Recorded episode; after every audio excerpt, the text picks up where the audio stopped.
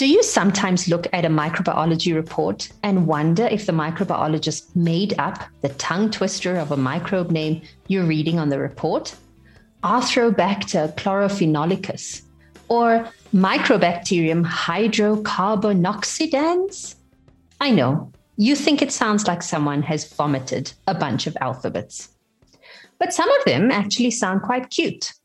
Take, for example, Cutibacterium acnes or how about Roseomonas species?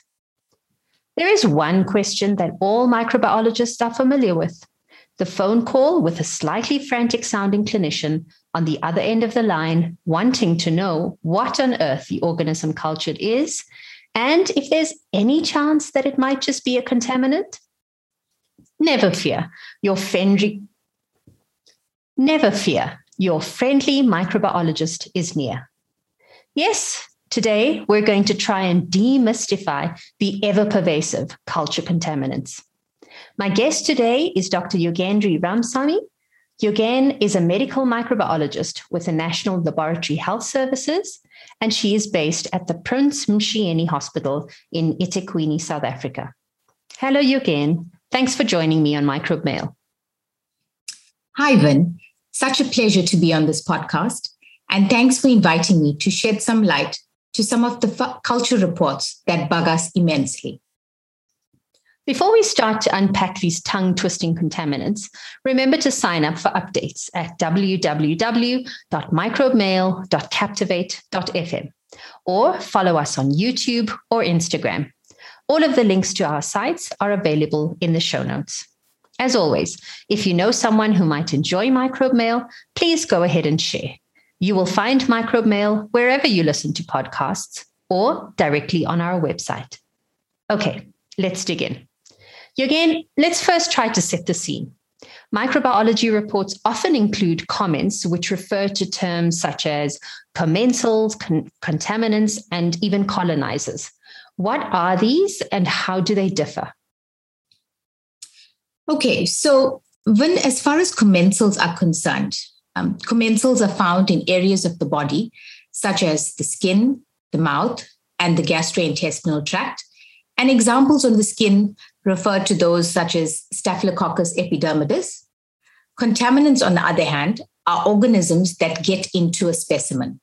Sometimes these are commensals, and sometimes they are from the environment.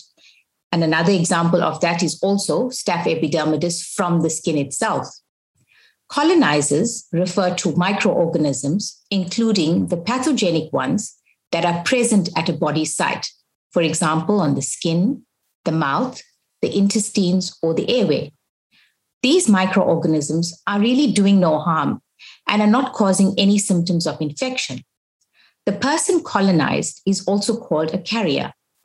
For example, the skin is normally colonized by coagulase negative staphylococci, and can also be co- colonized by pathogenic Staphylococcus aureus. Colonization occurs in some 30% of the population with regard to this. And whilst the microorganisms cause no harm if they remain on intact skin, if they transferred to another site, perhaps in an open area such as a wound or another person, it can cause an infection. Okay, so you're saying that a commensal is something that we all normally carry around with us, whereas a contaminant is something picked up at some point during specimen collection or processing?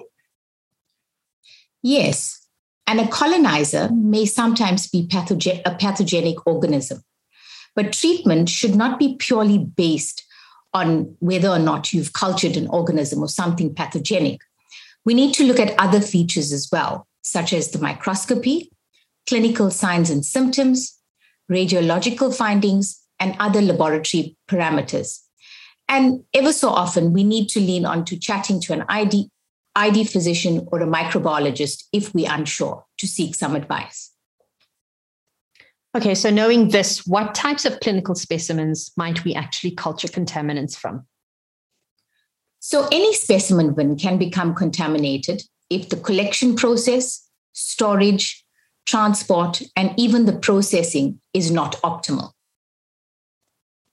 Okay, so perhaps for the purpose of this episode, let's tackle common specimen types and what might represent a contaminant in these particular specimens. So, shall we start out with the most commonly collected specimen, and that would be urine? So, can you talk us through what might be a commensal, a contaminant, and a colonizer of a urine specimen? Okay, so so Vin, let's unpack this. With regards to the commensals, the bladder is essentially a sterile environment. So commensals would only be skin commensals or commensals from the distal urethra or genital tract, depending on the route of collection, either midstream urine or a suprapubic collection. So, what are common commensal organisms that you would pick up from a urine culture? So, UTI is frequently caused by organisms which are normal commensals in the distal urethra and adjacent sites. Uropathogens are part of the normal fecal flora, and your typical pathogens include E. coli, Klebsiella species, and Enterococcus species. Especially in the case of females, these bacteria colonize the perianal region and then ascend to the introitus vaginae, which is a reservoir for several uropathogens. Contaminants, on the other hand, refer to organisms such as lactobacilli, Corynebacterium species, Gardnerella, alpha hemolytic streptococci, and aerobes are considered urethral and vaginal contaminants. It's tricky when it comes to colonizers and colonization, which generally occurs with isolation of bacteria where there's insignificant pyuria. This is defined by our laboratory parameters. In our lab, this is defined as less than 10,000 cells per microliter. And in this instance, microscopy results are in fact crucial for interpretation of these results. These can be pathogenic organisms, but the, owing to the low number of white cells, they are unlikely to be causing infections. However, exceptions do include patients who are pregnant and patients who are immediate post transplant. If in doubt, send a repeat specimen or discuss it with your microbiologist. Thanks for going through that. I think it was quite clear and very useful information that you've provided. Another very common specimen type collected is the respiratory sample. So sometimes these are sputum samples, and other times in hospitalized patients who are ventilated, these might be tra- tracheal aspirates. So here, what would be regarded as a commensal, a contaminant, or a colonizer for these specimen types? So, commensal organisms in the upper respiratory tract one include Neisseria species, diphtheroids, alpha hemolytic streptococci, and some, some staphylococcus species. These may be picked up along with the sample during sample collection. Contaminants refer to oral flora, including Streptococcus viridans. And colonizers, here again, may be pathogens, but with insignificant inflammation to suggest that they are causing an infection. Again, microscopy is really important in understanding if these are colonizers or not. Commonly used is the Bartlett scoring system. The Bartlett score measures the quality of sputum specimens for microbiology testing.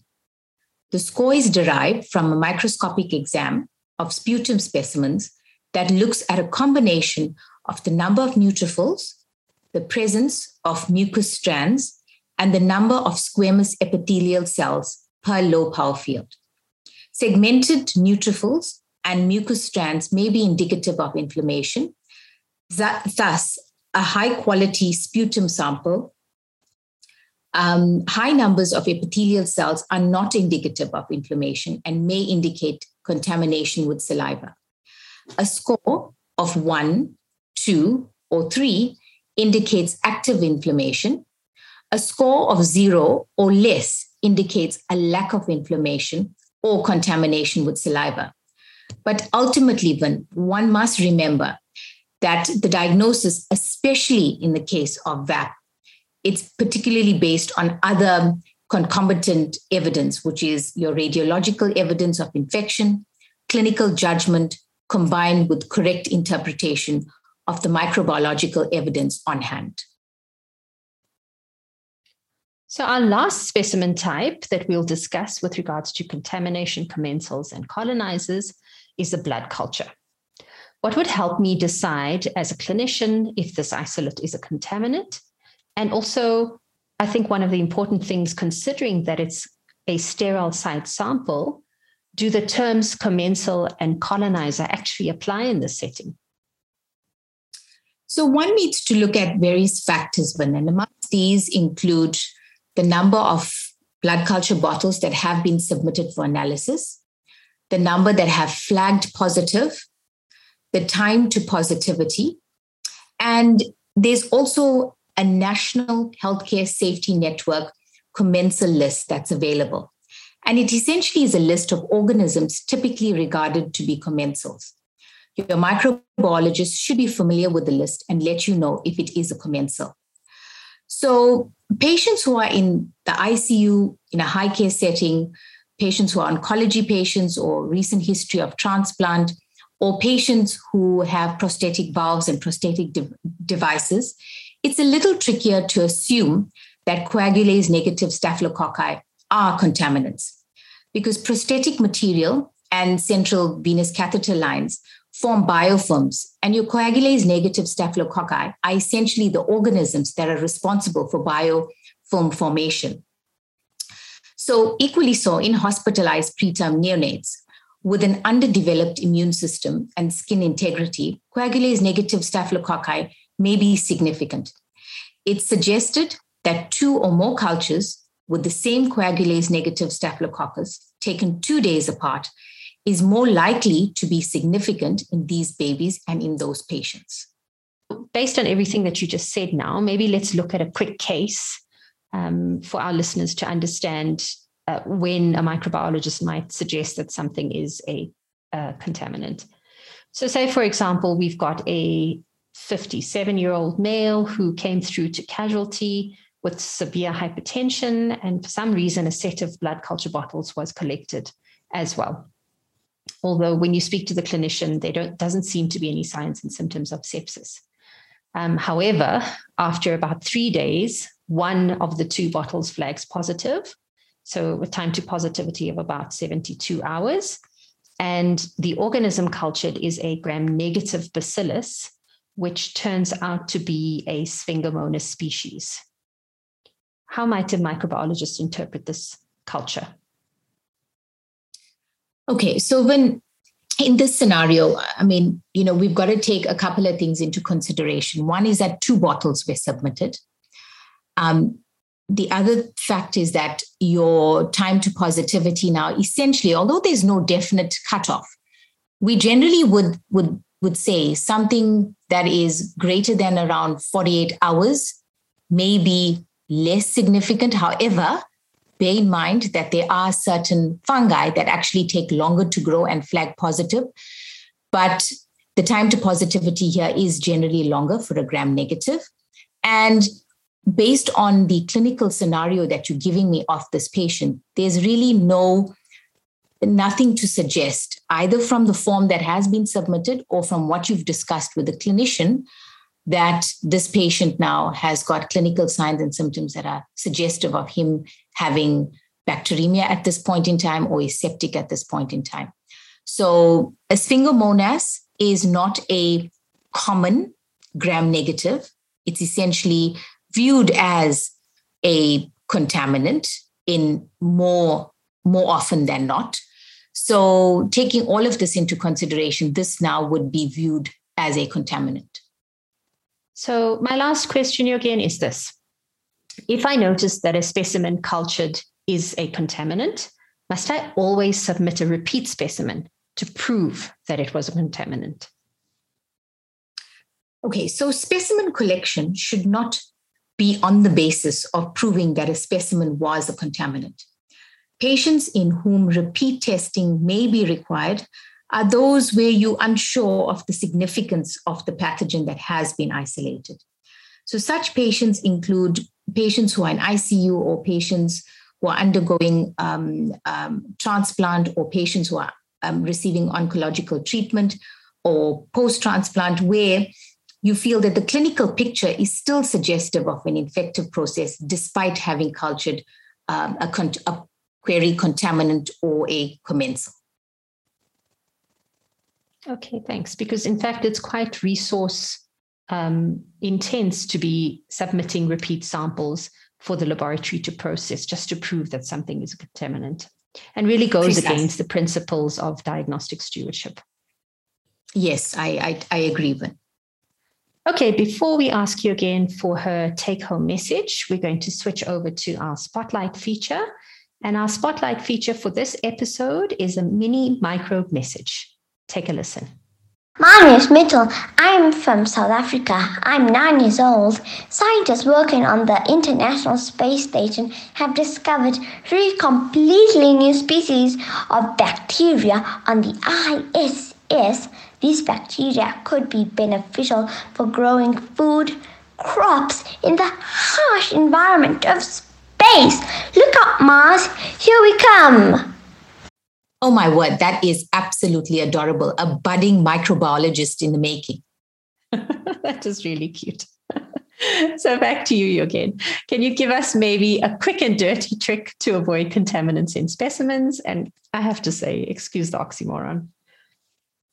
Okay. To minimize contamination, when we need to use strict antiseptic techniques when collecting specimens. We need to bear in mind that we need to collect specimens from anatomical sites most likely to yield pathogens and least likely to yield contaminants. Tissue or fluid submitted for culture is always superior to materials on swabs. Submit adequate volumes of specimens and transport and store samples optimally to avoid contamination. So, obtaining accurate and cost effective microbiological test results is possible only when specimens are collected, transported, and stored properly. When proper procedures are followed, cultures of specimens are less likely to be contaminated and more likely to yield pathogens. Not only does this make interpretation of the test easier, but it reduces unnecessary work and reduces healthcare costs. Proper collection includes submitting appropriate number of specimens. It's increasingly evident that from most specimens, submission of more than the recommended number of specimens does not improve the physician's ability to interpret test results.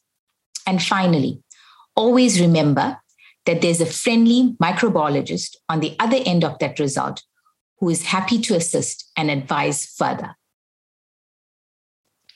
That's a very useful set of tips and tricks.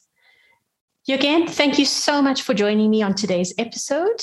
We really hope you'll be able to join us again soon on Microbe Mail. Then thanks so much for, ha- for having me on this podcast, and I really enjoyed it. And to the listeners out there, watch out for many more interesting facts on Microbe Mail. If you enjoyed this episode, we'd love to get your feedback. So send us an email or let us know on social media or YouTube. Also, if you'd like to be a guest on the show, suggest a topic, or even suggest another guest, send us an email at mail.microbe at gmail.com. That's it from me, Vin, your microbe messenger. See you again soon with more contagious mail.